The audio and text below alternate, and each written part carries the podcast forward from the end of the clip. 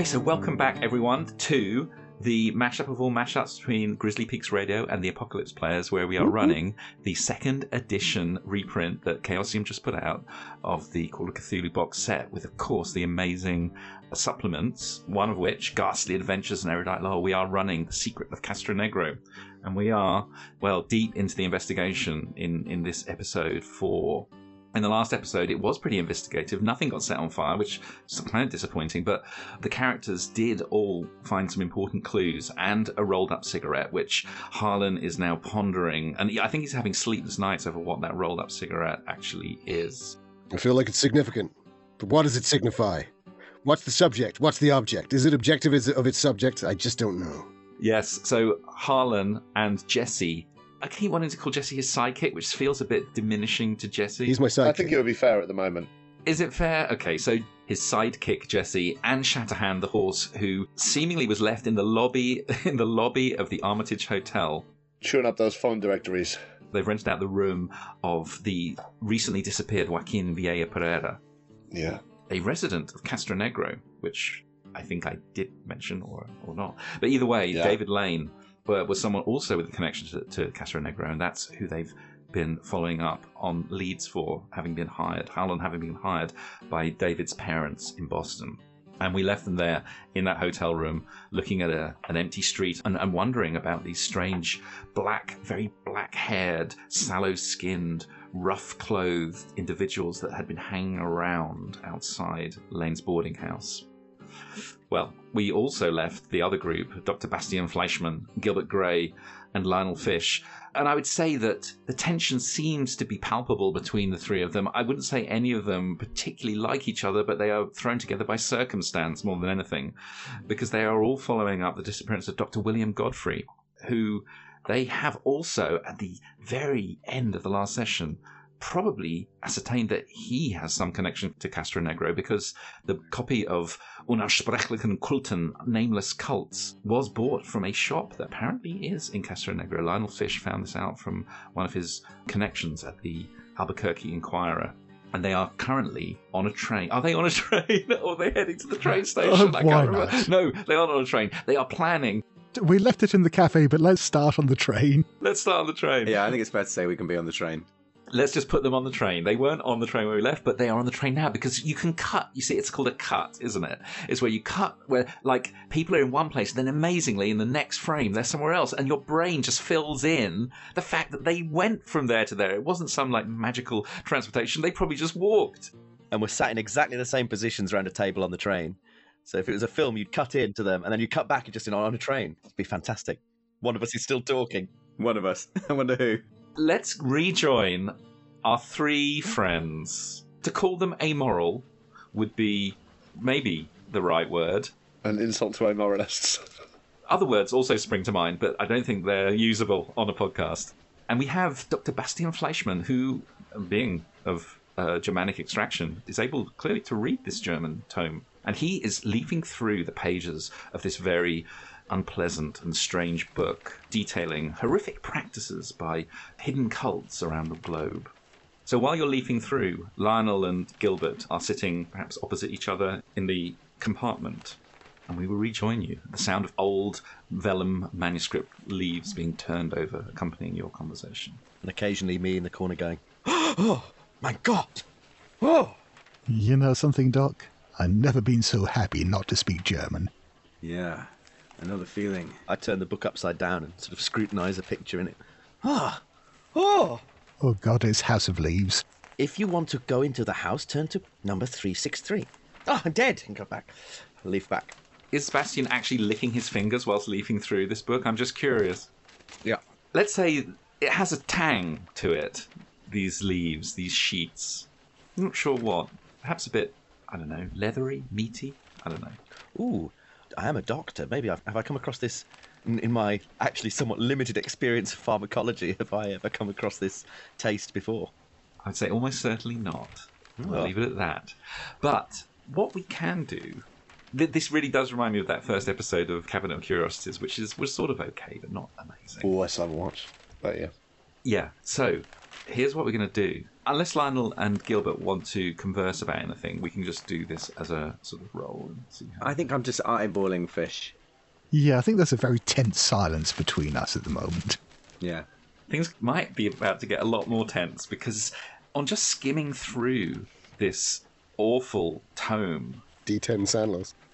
Das Buch von den Aus- Unaussprechlichen Kulten, it's a quarto, which is not very big. And leafing through it, this one was printed in Hamburg, and it tells of the, the author, of course, is von Junzt, and it tells of his connections to various cults and secret societies. And the edition that you're reading has uh, boasts, let's say, it boasts the horrific engravings of Gunther Haas, and and that's what's perhaps causing you to gorge on your almost sort of throw up bile into your mouth as you look at these awful carving uh, wood carvings wood engravings sorry not they wouldn't wood these awful engravings lithographs and so on Mezzotints. Yes, and it seems like this book not only describes these cults and these horrific practices of human sacrifice and depravity and the usage of living humans as vessels and media for enacting arcane rituals and summoning terrible forces from beyond the veil. It does seem like it has some practical instruction as well in some of these things. And as you're reading it, this immense feeling of doom starts crowding your mind. The fact that this seems to talk about real things happening in the real world, things that you might have had an inkling of, but certainly never, never thought were possible. What's going through your head right now, Dr. Bastian? He sat there, occasionally gasping, and his eyes occasionally dart to his doctor's bag that's next to him on the chair. He keeps thinking about the amphetamines. Maybe the, the amphetamines make it better. Uh, it is, this, is, this is a depressing read. Just a little, little something to perk me up, perhaps. Might be able to get through it quicker as well. Hmm. I mean, we, we'll see what happens because it's almost as if the words are weaving their way into your brain, worming their way into your brain. The, the images, you know that you're not going to be able to get these images out of your head, no matter how much morphine you might inject into your body or how many nights sleep you get away from this thing. But you also sense it has an immense power about it. And you do, from your few hours of, of skimming in intense silence, you do get five Cthulhu mythos from reading this book. But at what cost? That's the good part. You also need to roll 2d8 to see how much sanity you're about to lose. Oh, minimum two. Bloody Nora. You could be getting another five points of Cthulhu Mythos in a moment. yeah. Old school, old school, old school. So on this, if I go to the D8 and then go to 2, that should roll me. Yes, that will do it. That will do it. I can't actually see what I've rolled. Holy shit! You can all see before me. I haven't seen it. I can't see it. Where's it gone? It's in the chat. Whoa! It's not as bad as it could be, Dom. It's not as bad as it could be. It is not as bad as it could be. Oh, it's pretty bad. That's two sevens, isn't it, Andy? that is two sevens, and we all know what seven and seven is. Bad news. You lose 14 points. I can't believe I'm saying. I think you go indefinitely insane, probably. I think, uh, let's have a look. What did he Was it 14? Yeah, Unless your sand started off as higher than 70, yeah. yeah. I'm indefinitely insane. Well, Dan and I'll leave, and you guys should play out the rest.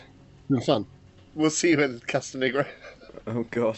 If there was one character who didn't need to go indefinitely insane, It's always the psychiatrist. Psychologist, sorry. I think in the awkward silence you two are having, my gasping, you've after about 15 or 20 minutes, you've noticed that my gasping has stopped. And when you look over, my face is just, I'm just holding the book in this rictus, open mouth glare. I wish we could put that picture onto the podcast because that is exactly it. You're Silent scream. almost paralyzed by fear from reading this thing. Something about it just connected with you on a very deep level, a very, very deep level. And I mean, you're not necessarily going to have a bout of madness because you do also, unless you, know, you always do if you go indefinitely insane, don't you? Scott, you, you Yeah. back me up on this. I don't, I can't, yes, you do. You, there's no, you don't have to make intelligence roll for this. You don't even need to make an intelligence roll. And of course, with this being Mythos, you get another five points of Cthulhu Mythos. So He does indeed. He does indeed. So I think we need. Well, firstly, roll a d10. This is how many rounds this bout of madness is going to last for. how many stops on the train? Tunbridge Wells. So that's quite good. That's six. That's a six. That's six rounds. And I think. Well, I tell you what. Just roll a d6. This is determining whether this is going to be a mania or a phobia. Great. I think either could be good. Okay, it's going to be a mania. It's going to be a mania. Now, here's the interesting thing. I know a lot of people say don't roll randomly because you never get anything appropriate. Somehow, in all the games I run, it's always almost, usually first time, it's almost perfectly appropriate mania or phobia comes up. So let's roll a d100 and see if I can continue this this run. I usually get something really apposite. If you don't get something good, I've got a suggestion. Yes, let, let's let's go to Scott's suggestion if we don't get something appropriate. So a d100. Am I rolling? Hmm. Oh yes, you're deep in your bout of madness. Hmm. I always like to 91. Oh no, th- this is great. This always works. You're on a train. You just rolled a 91, Amaxomania, obsession with being in vehicles. Ah, perfect. That's remarkable. Well, I think you're going to have to stay on this train somehow. Forever. Train robbery. As you look over me, it's a bit like uh, Toad of Toad Hall. I'm s- sat there in silence with my mouth open, then suddenly I go, Are you, are you all right there, Fleischmann? This, this is our stop.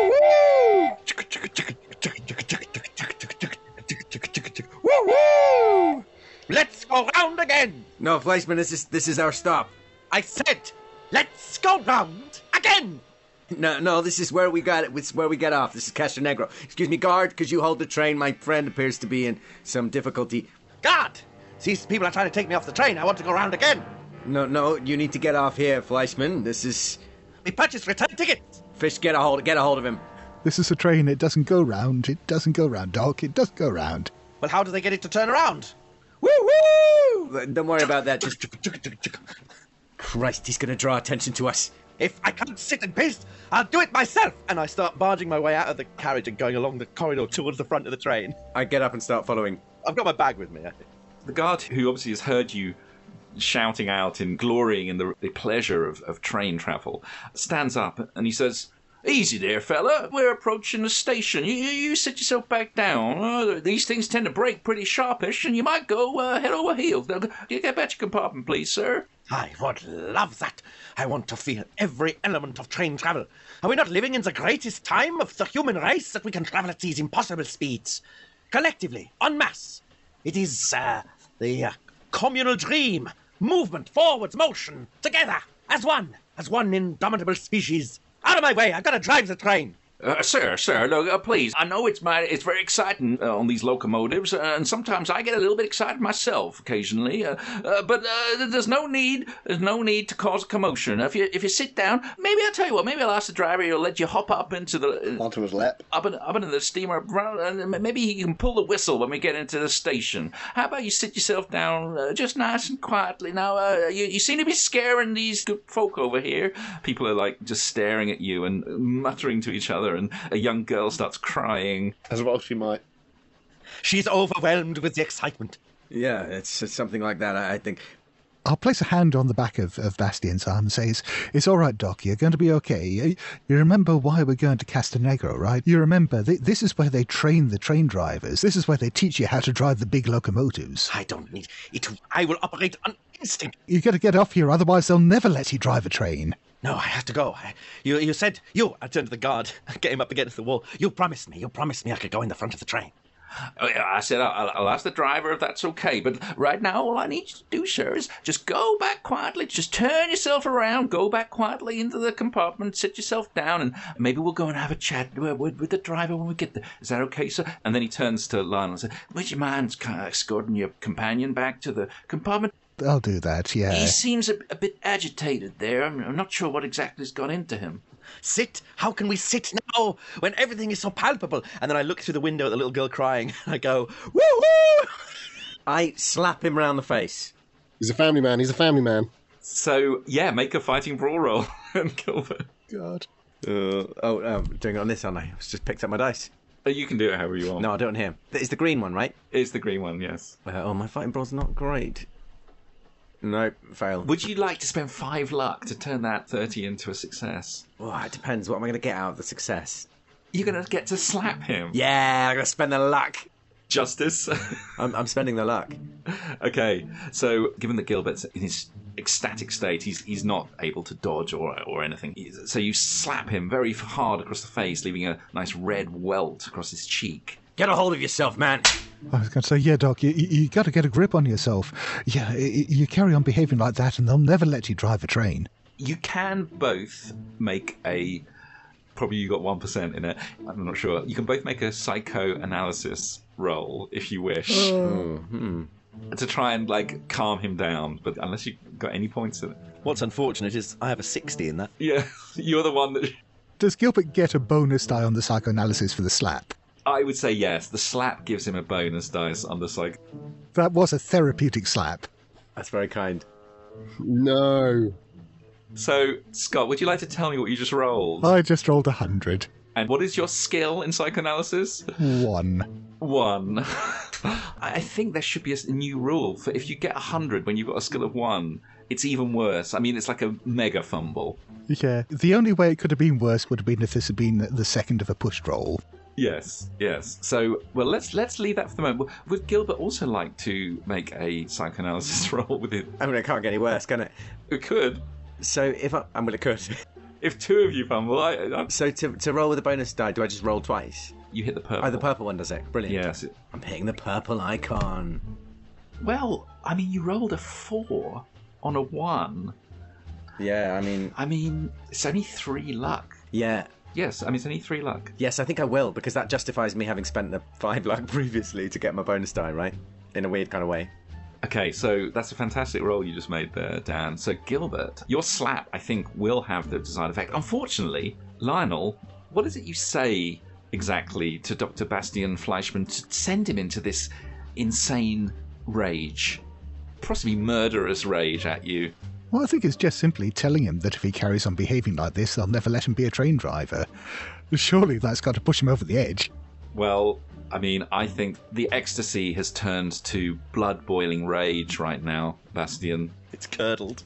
Yes. You've been stymied. The, the first this guard, now this Lionel Fish. Stopping you from getting what you want, Dr. Fleischmann.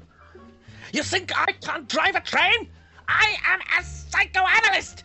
I am a highly educated individual. I know three languages. And I, I pull the gun out from my back and I shoot once into the air, directly above. Bang! I've seen cowboy pictures. I know how to drive a train. Carry on up the. Yeah. And then I think I look to the window and go, Don't worry, ladies and gentlemen. I'm taking control of the vehicle. It's going to rob the train. It's gonna st- it's gonna st- I think at this point I just put a hand on Gilbert's shoulder and says, I think we got to let him drive the train, Doc. Now, much though I want this to happen, I feel it would be very mean to not let Dan's wonderful role have some effect. So, Gilbert, you know that you've got the measure of Fleischmann. Uh, you know that you can influence him. What, what are you going to do? As he's stalking up the centre aisle, everyone's like diving for cover. There are people screaming and shouting. The, the guard is cowering in the corner of the carriage. Listen, Fleischmann, Fleischmann, you've uh, upset a lot of people here by uh, discharging your weapon. I think the police could be here any moment and confiscate your weapon and, and never let you drive a train again. If we get off here at Silver City and we go to the train driver school, just like Fish explained, then we can buy you your own train. You can drive it as much as you like. But if you stay on this one and try and drive it, people will think you're crazy. We know you're not. You're sensible, well adjusted doctor of um, psychiatry or whatever you are, and you are fully qualified to drive a locomotive. And the gun is just um, a, a tool to hel- help facilitate that. We know that, but the police might not realize that. Get off this train. We'll buy you your own locomotive. You can drive it round and round forever. I turn to the cowering guard and I say, You see what you made me do? If you just let me have a go on the train. He's saying, "Oh, please, Mister, please! I, I, I don't want to die. I don't want to die. I'll, I'll go and talk to the driver." You're not going to die. The train is the safest mode of transportation. A small wet patch appears in the crotch of his trousers. Very reasonable. I start putting the gun away and I say, uh, All right, well, as long as there's another train that we are transferring onto, then perhaps. Uh, We'll find you another train. It's all right, Doc. There's always another train. It's the most disturbing, like Breaking Bad, Wind in the Willows mashup. Christ alive. I call it breaking wind. Breaking Wind. Oh! Yeah. Oh, Too good. part four, Breaking Wind. Yeah. That's what it's going to be They called. can't see that Andy is called Eldritch Organ. And it turns out that that's what he produces. Breaking wind! He is the Eldritch Organ who produces our broken wind. Andy, would it be okay for us to be at. Could we have got down to the horse, the hostlers? The hostage. Oh, the horse. Don't take a hostage, not yet.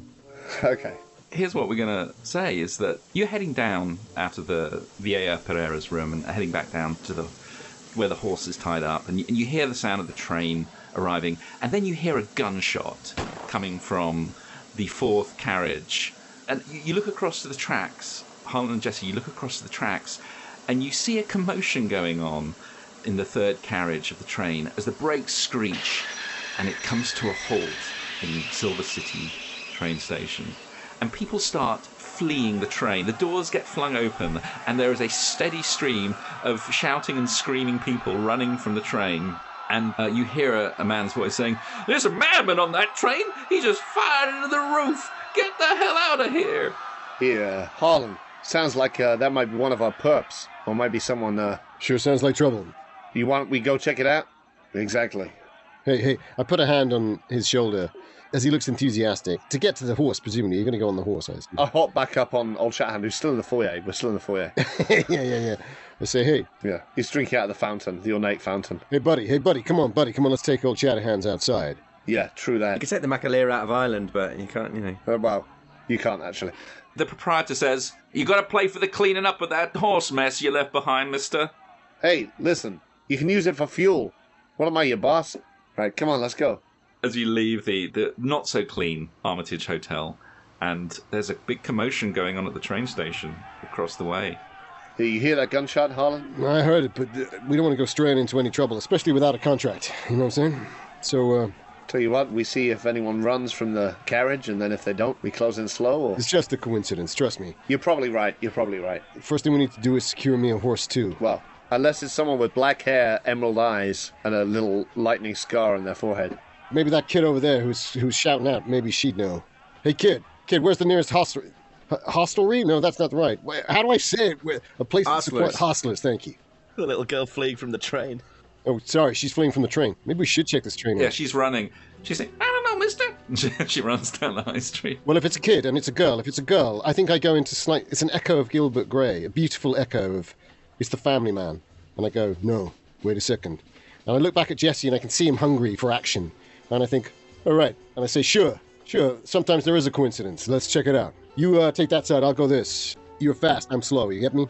So you make your way across the main street, and there are a few people still scattering in all directions as you arrive, and you see that the the guard of the train is, is walking with a rather awkward gait and looking very pale and he's gone up to the driver's cabin and hauled him out of there and they're and they're just kind of running away as well. And you hear someone definitely heading to call the police at this point. You hear shouts of get the police get the police. And yeah, you see uh, three rather singular looking characters. I think two of them are probably wrestling with the other one in this carriage, and uh, he seems to have a gun in his hand that he's sort of waving about. Here, Harlan. These look like exactly the sort of experts we need. I don't say. Kid, this is not what experts look like. Trust me. No, no, you're right. You're right. Love how it's now become a Coen Brothers film. It feels what, what it is. How much room is there behind them? Is it, is it the kind of thing that Jesse could sort of outflank them in the horse with the speed and just kind of ride around behind? They're still on the train, the three of them. Oh, they're still on the train. Sorry, I missed that. Yeah, it seems like all the passengers have just disembarked and run for it because obviously there's an armed lunatic. There was an armed lunatic. What do you reckon, Harlan? Looks like some sort of domestic dispute or uh, something along those lines. What I see is a man with a gun. Let's just steady this down. We don't know what the situation is. Hey, you there! You on the train? The three amigos. You want me to get closer? You stay ready. You stay ready. Stay on my right hand side there. Right. I like the idea of Jesse riding up to the window on the back of Shatterhand and just like peering in. Sure, I like it. Take a pass. Don't spook him. Yeah. Okay. I take my rifle out and I don't level it at the windows, but I sort of uh, I run alongside the windows and as I trot closer, I sort of uh, just use the butt to give it a couple of hard taps and I say, uh, "Here, what you doing bothering the folks of this town?" Listen, Fleischmann, that, that looks like the local cops, okay? You've got to calm down, all right? I look at Jesse through the window and go, woo woo! Wow. Enjoy your horse, you idiot! Okie dokie. I tip my derby hat. I circle back around to Harlan and I say, uh, "They're just lunatics, man. They're lunatics. They don't know what's going on." Well, let's hear him out. Uh, I'm sorry, he's uh, our um, companion is not well. We need to get him to a, a hospital. And, and I lean over to Dr. Fleischmann and say, By hospital, I mean a train driving school. As quickly as possible. I don't care for institutions about trains. The train itself is what is needed. Right. Well, the police are on their way. So, But Doc, Doc, think how much better you'll be at driving a train once they've shown you how to do it. I mean, from what I hear, if you've been trained how to be a locomotive driver, if you've been given all the right instruction, it's it's like you become one with the train. I could be one with the train right now. We have to get it moving again. We're sitting ducks. No, no, no, no. It, it wouldn't it wouldn't be it wouldn't be real. It wouldn't be right. I mean, you need to do it right, don't you, Doc? I mean, if you get up there and you try to drive the train and you don't know what you're doing, it's going to ruin the whole thing for you, is- isn't it? It's going to be so bad. You want it to be good, don't you? You want it, you want it to be good your first time. Hey, Marx Brothers. Hey, Marx Brothers. Just a minute. We're we're in the middle of a very complicated in- interpersonal dilemma. I'm going to give you a count of ten. And by ten, as he says that, I cock my rifle over my forearm and I level it at the windows. I sweep my coat away so the Colt's ready and my hand's on it. But I'm not, like, got it out. At the end, it's go on, Andy, sorry. At this point, Bastian, you do feel somewhat your sanity returning to you as your bout of madness is passing. What an embarrassing moment. Th- Of course, you are indefinitely insane. So this this means that you now have an underlying insanity. This mania is always going to be there. You don't have to act on it unless you want to, but you are very vulnerable now to having bouts of madness uh, until you get psychotherapy, yes, and all sorts of things like that. But you you are able to somewhat control yourself now. Let's say. At that moment where he suddenly sort of starts to regain control of himself, I'd quite like to knock him out. I think the moment just before you do that, I'm still struggling, and then I suddenly stop and I look out the window and go, oh, we're here. I've got my 38 up in the air, raised over his head, about to bring it down. And you stay your hand. And he says, "Over here." Over here. And I just walk straight off the train with my bag. And I, I bring it down and miss him because he's just moved away. You shove Unaussprechlichen Kulten back into your bag and happily stride Silver City, mein Gott. at last. At last. What a long journey. At which point, Harlan and Jesse, as you watch this inexplicable scene playing out, you hear a click behind you, a very familiar click, the sound of a revolver hammer being pulled back, and a voice says, Drop the rifle, sir. Oh my god. It's Boba Fett. I raise my hands and I say, No, we don't want any trouble. These three gentlemen, they seem to be in a state of distress. I was about to ask them their purposes in Silver City. I take it I'm talking to the local law? Yeah, and it looks like trouble's just come in on the 8 o'clock train. Mighty poetic for a lawman, but I do lower my rifle. And he says, Now get off that horse and get these three out. You three get out as well. And you see that uh, there is, in fact, uh, a law enforcement officer. Policeman, but he's wearing a cowboy hat and he's got a, a revolver pointed at you. There's a couple of maybe deputies with him. He's got the sheriff's badge on. As I take down my r- rifle, I say, uh, Now, sir, we were just responding to the screams of our fellow citizens. We're in this hotel here. You can ask them. We got the room booked all day. We don't know what's going on with these three here, but either way, I'll get down at the horse. But now, you just uh, lower that thing on us. Maybe aim it at these hooligans who've uh, stopped this train. Easy, Jesse, easy, Jesse. It's his town. What's your name, son? Jesse. Jesse Brown. Right. What's yours, sir? I Ain't none of your concern right now. I close my eyes and, and breathe very deeply. I just want to know what gives you the right to pull out an iron in my town. Well, I saw folks running for their lives screaming, saying there was lunatics on the train. I decided I'd be a good citizen. Maybe you don't want good citizens in this side of town, but that's all my thinking was. Well, I'll tell you what. Why don't we all go down to the lockup and sit ourselves down? You one side of the bars, me the other side, and we'll have a little conversation. Yeah, as long as you're inside the bars, that's fine by me. Yeah, the logic of that escaped. Bagsy, Bagsy outside the bars. You're undermining my tough lawman, man. Don't undermine my lo- tough lawman. Sorry, I shit myself, and I, I do lower my rifle, I say. yeah. No, there's no need for that, sir. There's no need for that. Like I said, we're not involved. Well, I'm happy to talk to you here. I'll get off my horse. Look, old Shanahan, woo! Can we hear this conversation? Yeah, yeah, yeah. I mean, you're jauntily getting off the train at this point, and then you realise that there are several guns pointed at you. Yeah, my ears perk up. At lu- Do you say there are lunatics on the train? I'm a trained psychoanalyst. I I might be able to talk to them. See, that's one of them now, isn't it, Harlan? A trained psychoanalyst. He, now, now, fish. Now he thinks he can psychoanalyze trains. Jesus Christ. Doc, what is it? Why is it every time you come into my life, I end up on the wrong end of a lawman's gun? Just why? Listen, Fish, I, I know you and I have had our differences, but uh, I think we both need to keep an eye on Fleischmann here. He's uh, live wire. Yeah. And then the, the sheriff says, Right, shut your mouth, you, and you two, Okay, okay. Get down off the train, and we are all going to take a little walk over across the main street. That's fine. And no sudden movements, because my deputies, they got mighty itchy trigger fingers. So, might I have permission to speak one tiny little detail? This is my boss here, Harlan. He's a good fella. Sorry, I should let you speak for yourself. Easy, Jesse. Easy, Jesse. I think we've said enough. I kick my legs in the air. As they walk you across out of the station, yes, you can maybe converse. Okay. He's not necessarily going to shoot you just for opening your mouth. We'll see. It depends what you say. I have hereby the powers invested in me as an investigator of the uh, New Mexico State Authority, the license to undertake private investigations. This here friend of mine, Jesse Brown, I employed him. How do? How do? I employed him as a, a tracker, a horseman, none finer that I know. I met him when I was working for the Pinkertons. I just wanted you to know that. We don't want any trouble. And, and this here psycho nauticalist, he's no friend of mine, but, but his companions, they seem to be involved in some thing that we were investigating. Now, that's all I have to say. I am just a, a humble high school chemistry teacher, and I appear to have been caught up in this. Chemistry, you say? Chemistry. My hand goes to the cigarette in my pocket.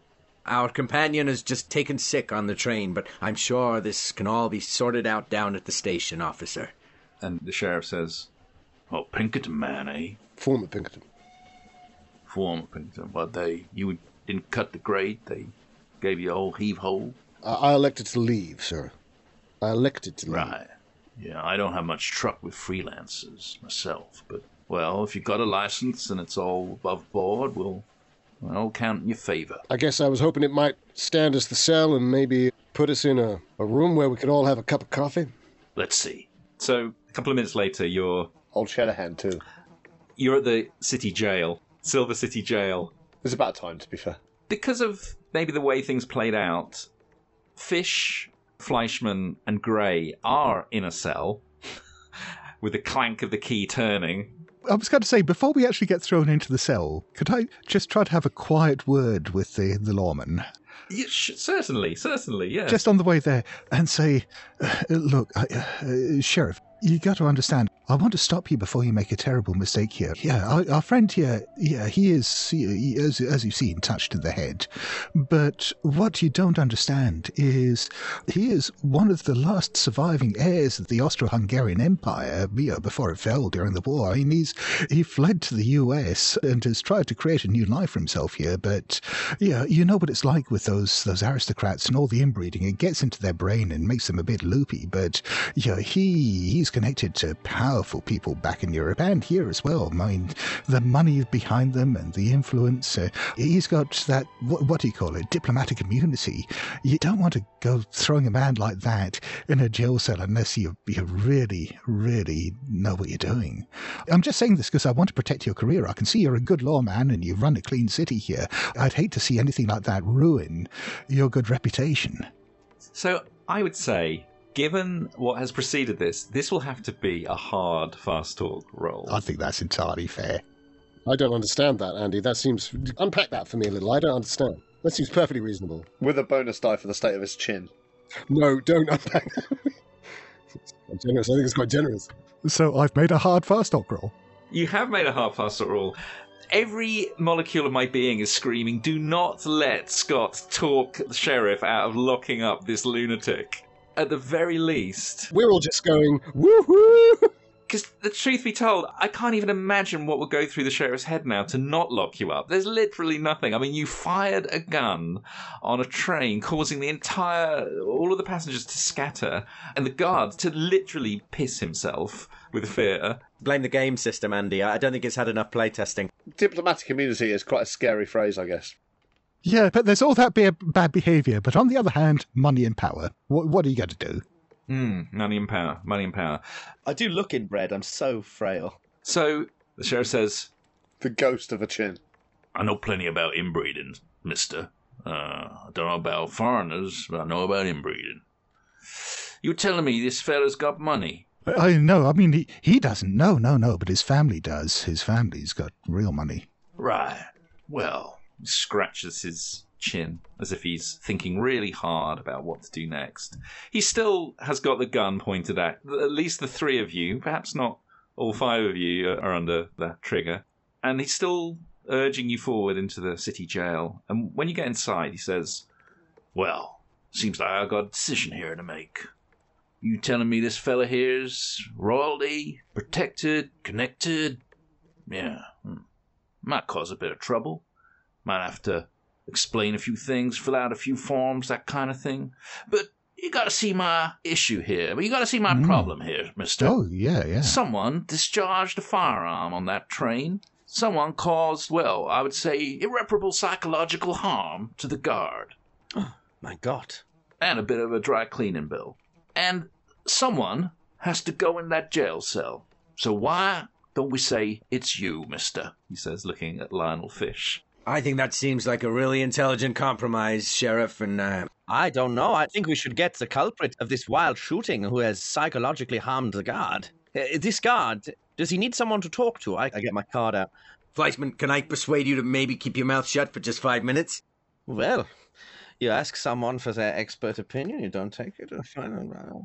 No, no one did. Well, I was on that train and I didn't hear any commotion.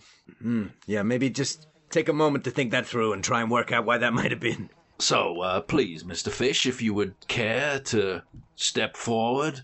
Sheriff, before you do anything too hasty, I know how things work in small towns like this. And I know any time there's a crime that you, know, you need to clear off your books, the best thing to do is always find some transient or hobo passing through town and lock them up. I mean, that's what you normally do, isn't it? I take offense at that. I do things by the book. Having said that, stranger passing through town who we can pin this on sounds about right. Now, would you mind stepping forward? He said, I, I mean, Fish pulls out one of his business cards and says, Yeah, but I ain't no transient or hobo. I'm a newspaper man. And, you know, I got some copy to file, and I'm looking for a, a story I could write maybe on corruption in small town policing. If I'm sitting around in that cell for any length of time, uh, yeah, who knows how much time I'll have to write copy. I'll tell you what. You sit yourself down. You, sir, as well, he says, looking at Fleischmann. And you as well, looking at Gilbert Gray. My deputies here, they'll keep you company for a while. Now, you, Blake Brown, Yeah. come into my office. Willingly. He leads you in and he sits down. He says, God damn it, my job these days has gone mighty hard than it ever used to be. All this crazy stuff going on recently, getting in the papers, all that. And now you two, uh, and your friends there, bringing all this mess into my place. How are you going to fix this for me, Mr. Blake? He says, opening a drawer and pulling out a bottle of cheap whiskey. Well, listen, you ever gamble on the, the GGs? Hey, hey, Jesse, Jesse. He didn't say Brown, he said Blake. He did, he did, he did. I'm just saying. We're going to fix this, and my friend Jesse's going to tell you his first thoughts. All right. Jesse. No, no, you're quite right. You're quite right. I was being uh, forward. I just said, you ever gamble on the GGs? I mean, my papa's place was uh, Brown's Bangtails. I still own it myself now. We supply the best resources all around the state, well, around many states.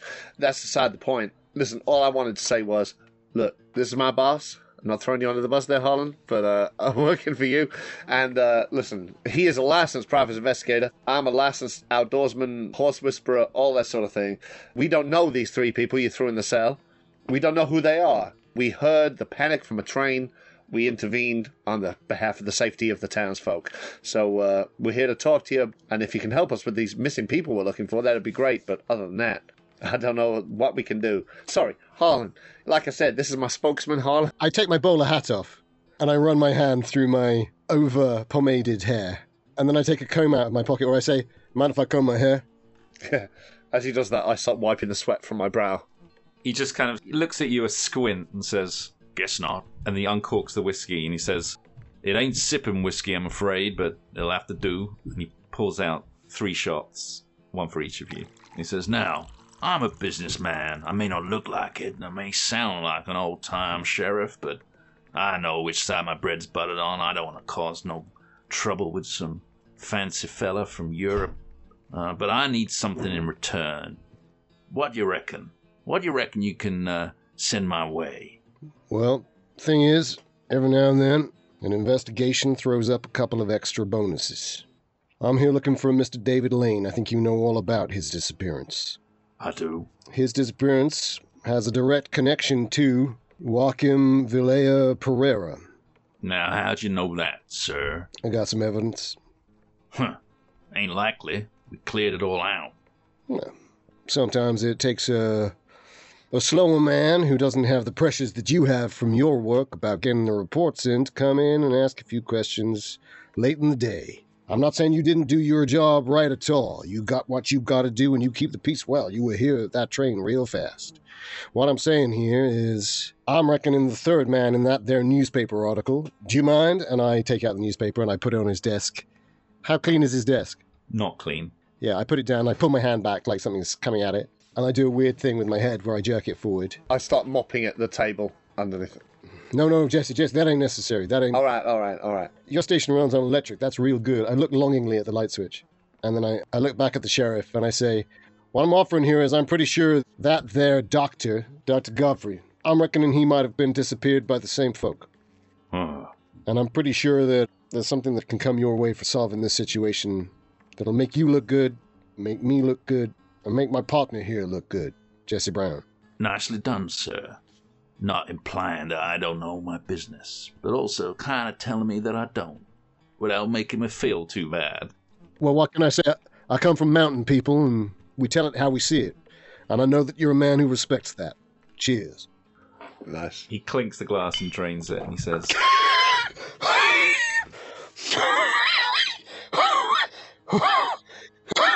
Like I said, not exactly sipping whiskey. What do you cook with that? Lizards? I see that happen and I throw mine on the floor and wait for it to sizzle on the carpet. Burns a hole in the floor. Do you want a constitution check, or am I okay? You're okay. Uh, I'm streaming from my eyes. No, he says, Look, I tell you what, I don't like having missing person cases on my books. Makes me look sloppy. Uh, the bosses up in Albuquerque, yeah, they get mighty nosy about how we run things around here. But I tell you what, if you and your crazy pals back there take it on themselves to figure out what happened those two, uh, without me having to bother myself too much, and my deputies to have to get on a mule and travel across the desert, well, maybe I'll look kindly. Let 'em go with just harsh warning. There'll be, of course, some small gratuity you'll have to pay. Le- Let's call it a fine for public disturbance. That kind of thing, yeah?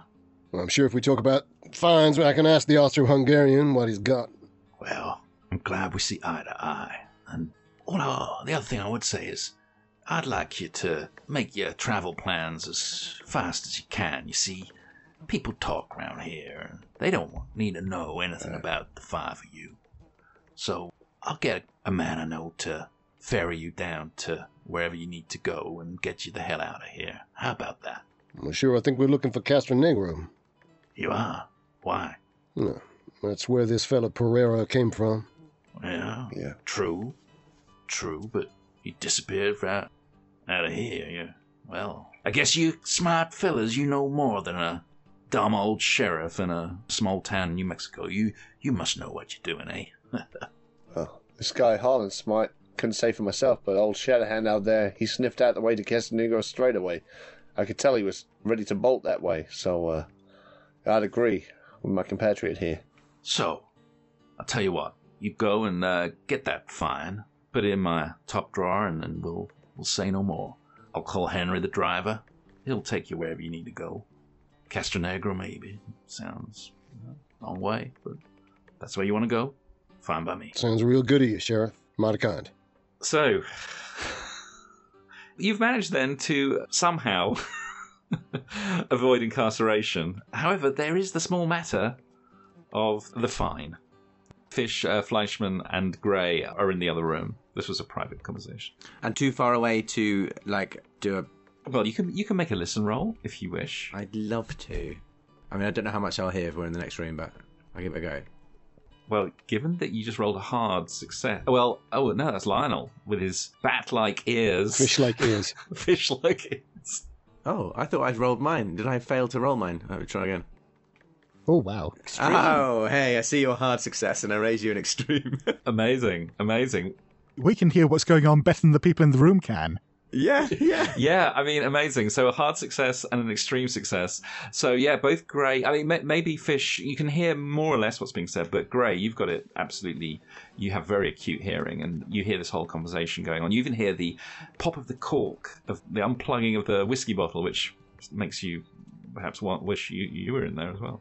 Yeah, so you do hear what's going on. You can hear just how cheap the whiskey is. Yeah, yeah. And you just cut There you go. Jacobs Creek Chardonnay 1995, like Father Jack at the pop. But uh, as he maybe goes to get the keys, all I want to say to Harlan is, uh, so uh, these loons off the the fucking train, what we got anything from them? I guess we may as well ask if they know anything. But uh, Listen, sometimes you get strange bedfellows. yeah, true, true. You make the best of it. Besides, one of them said he was a chemist. Did you hear that? Yeah, I did, I did. Chemists can be useful. And the psychoanalyst, ah, might not be such a bad idea. I've heard that said. And indeed, that I mean, I chemist. got a lot of ketamine on me, but whatever he's got. Of course, you got a horse. Yeah, so Gilbert, you did hear all of that. What's your reaction then to hearing this? So I look at Fish and then I look at the deputy opposite me and I say, and I slowly put my hand inside my pocket and I say, Deputy, I'm taking out my wallet. And I draw it out. I start drawing out notes and I say, I'd like you to take this to your sheriff. I'd like to cover the bail for our companions in the office and ourselves. And I, I keep counting until I see a sort of look on his face that I've counted out the right number of notes. I'll tell you what. We'll see whether you you're a good judge of character. You can make a credit rating or a psychology roll at this point. I'll do a credit rating roll. No, uh, roughly the same, but it feels like that's more appropriate to what's going on. Ooh. Oh dear. Yeah, you may be good with chemicals, but you're not good with people, Gilbert. Clearly, it seems like you end up basically emptying your wallet, and he's just sitting there with his hand out. And by the end of this process, he has your entire cash supply, and he just folds it up and puts it in his back pocket. Oh, bastard. And he says, "Sorry, I didn't quite hear what you said there, uh, Mister Gray." I w- in that case, if it's all right with you, I'd like to push it, but I'd like to push it by trying something different. Yes! Oh God! Having heard every word of what was going on in the room, I lean forward in my chair and I sort of stare hard into the deputy's eyes. And I say, I've got some very good friends in the Albuquerque Police Department. And I'm fully aware that they're breathing down your necks, all of you here. They're putting a lot of pressure on about the missing persons cases. Now, if you let us out, we might be able to help you with that. If you don't, my friends in the Albuquerque Police Department will be putting on a lot more pressure than they already are. Fantastic. Right. Given that you've used a very key piece of information there, I'll give you a bonus dice in this roll. And this would either be a persuade or an intimidate roll to push. It's definitely an intimidate. Yeah. Okay, so bonus. Is this friends in the Albuquerque Police Department or your brother in law? no, no, he's DEA. Okay, here we go. So you roll the. Oh, look at that. Purple. Oh, wow. That was so close. That was so close. Ooh. I mean, the initial roll was a 94, but then you, uh, with your bonus dice that I rather generously gave you, but that's cool, you just passed. But yes, he looks like a bit shocked at what you're saying.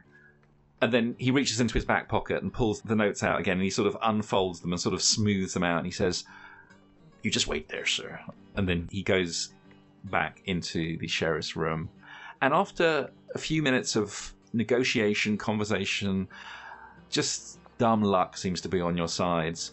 The five of you are ejected out of the jail, out of the Silver City jail, and a car pulls up outside. Thank God it's a car. Oh my god! Henry, the driver, leans out and he says, Where to, fellas? And I say, Can I have a go? I think what you meant was Castronegro. I hop up on old Shatterhand and I say, uh, I'll follow along. And I think that is where we will end it for the day.